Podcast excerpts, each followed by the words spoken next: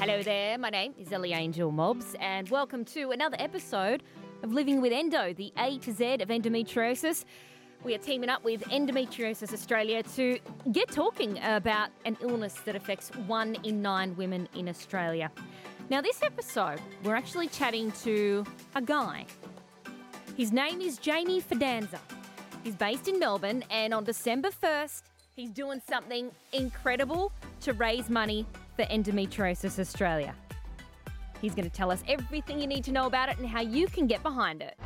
Hello, how are you? More importantly, how are you feeling? Because you are training for something incredible, all in the name of endometriosis. I'm feeling great. I'm feeling fit. A lot of training, a lot of hard work. Now, here is what you are doing. On December the 1st, you will be running 50 Ks for endometriosis to try and raise $50,000. It's pretty scary. Now, this is all because your beautiful girlfriend, Brooke, um, in 2009, you discovered that she had endo. So I started talking to her, we started dating, of course, and then she told me all about endo, and I had no clue about it. After like left, I went home, searched it up, did my research, and I was just stunned and shocked. And I went back and talked to her and found out just how much and how much pain she goes through. And like it really is a big thing, and a lot of people don't even know what it is, what's scary. And because she probably looks like a healthy person. Yeah, it's an invisible disease, yes. I've heard from some endo warriors who are scared of dating because they have met other people who may not understand endometriosis. Uh, they don't give them the support. They've even been dumped because they've got endometriosis, which, well, they're a jerk anyway for doing so. For you, when did Brooke open up about her personal struggle? Brooke's pretty really open with endometriosis. She really wants to break down that stigma. And I agree with that as well. It needs to be spoken about often and probably about four four dates in probably. Were you scared when you started looking on the internet as to what endometriosis was coming up with? Because you could get down a deep, dark hole. Oh, you can. It, you can go down the infertile Mm. uh, down that track. But yeah, it's pretty scary. Um, there's a lot of ways you can go down, but I think keeping it at the main bit is still kind of scary for me. And how old is Brooke? Brooke is 23, turning 24 next year. First diagnosed in 2016. She's had two surgeries. Yep. She's got the ovarian cysts going on as well. There's been multiple doctor's appointments, ultrasounds, the blood Oh, yeah. Um, she's been crawled up on the floor in agonizing pain. And she's been through eight ruptured cysts, at least eight of them. Yes, that's correct. For you as a guy, and I've seen my husband trying to handle me when I'm in a lot of pain, he feels helpless. Yeah, I do feel helpless as well. I can agree. Is it heartbreaking? Is it frustrating? What is the emotions for a guy who is with Yeah. someone with endo? It is heartbreaking, and like, there's so much you want to do to help the people you love, but you can't do anything. You, the best things you can do is either make a hot tea, get a hot pack ready, and just try your best. And I think that's the most important thing as a partner you can do is just be there for them and help them as much as possible. You're a real keeper. Brooke struck gold with you, Jamie. And you also introduced Brooke to your mum, and she Yes. revealed to you and Brooke, hey, I've had endometriosis as well. Yes, that was more of a shock. My mum told me that I was very lucky to be born because of endo. And it just opens your eyes a lot more and it realizes how much more girls and women suffer from this that are really close to you. It's fantastic to see a lot of guys like yourself showing support. And I Yes. think that that's just what we need to be Mm. able to break the stigma. Exactly right. also just for guys to have an understanding as well because here in the office that I work in uh, at Today FM, the radio station, when I first began my endo journey and, and getting really crook from it, there was a bunch of guys and they just didn't understand what was going on. Comprehend what, yeah, exactly. And then by openly speaking about it, they were like, oh, Ellie, we didn't realize what you're actually going through. A big eye opener. And it's really brave. And some of them said, "What? Why are you speaking so openly about this personal business?" And I think, well, we need to Why have these conversations because else Exactly. we're going to have people like Brooke who's suffering and going through these things. It is. It really is. December first. What made you go? I'm going to go for a run, fifty kilometers. Well, I really wanted to do something for endo, and the best way that I know is running, to be honest. Mm. I was always a runner, have been my whole life. Not like a fit athletic one, but I always just run. So I thought, why not and do this and raise something that is very important to me and my partner. hmm And yeah, so it's happening December 1st at Warburton Trail in Victoria. Um, and I've had many people message me. I had uh, an ambassador, Emily Doherty, message me about she wanted to join and help. And also in the talks with Endo Australia and trying to get something to happen every year. I got to have a chat with one of our ambassadors, Sarah Marie Cameron, and she told me this fantastic phrase around dealing with endometriosis that lotion is motion.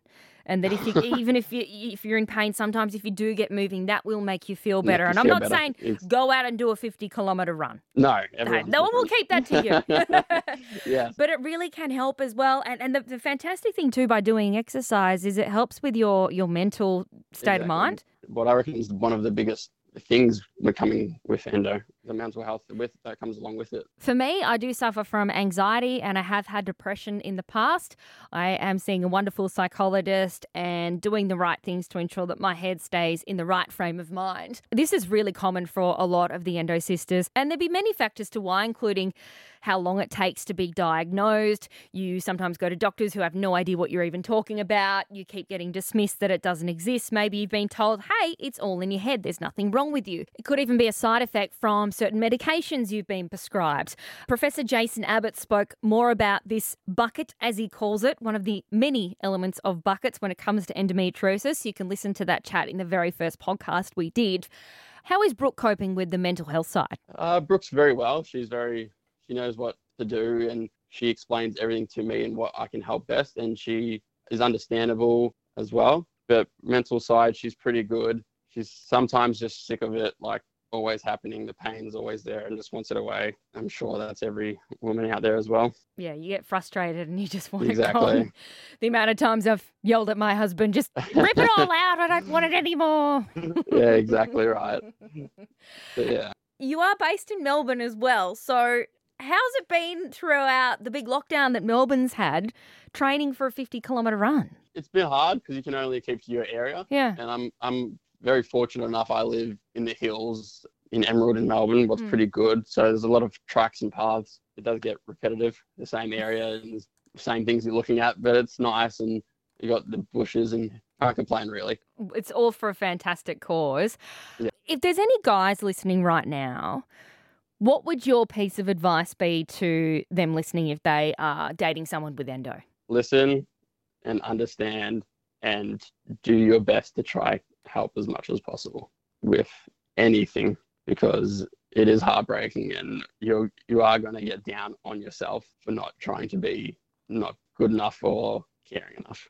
Yeah. So you just got to try show that support. So your goal is to raise $50,000 for endometriosis by December 1st when this run happens. Now, the deal is uh, you're doing the donations through Everyday Hero. They must be through by November 30. Yep, that is correct. On the Endometriosis Australia Facebook page, there is plenty of links up there as to where you can donate. Or if you go to everydayhero.com.au and you search 50k for 50k, you will be able to find Jamie's donation page and, and give as little or as much as you possibly can. Yes. Because the goal is by raising this kind of money, Endometriosis Australia do amazing work by putting this money into programs, into endometriosis research, which is what we need because Yes. there is so little still know about this disease. So to eventually find a cure, we need to know these little things first. Yes, that would be amazing to find a cure. Bit by bit, hopefully, one day in the future,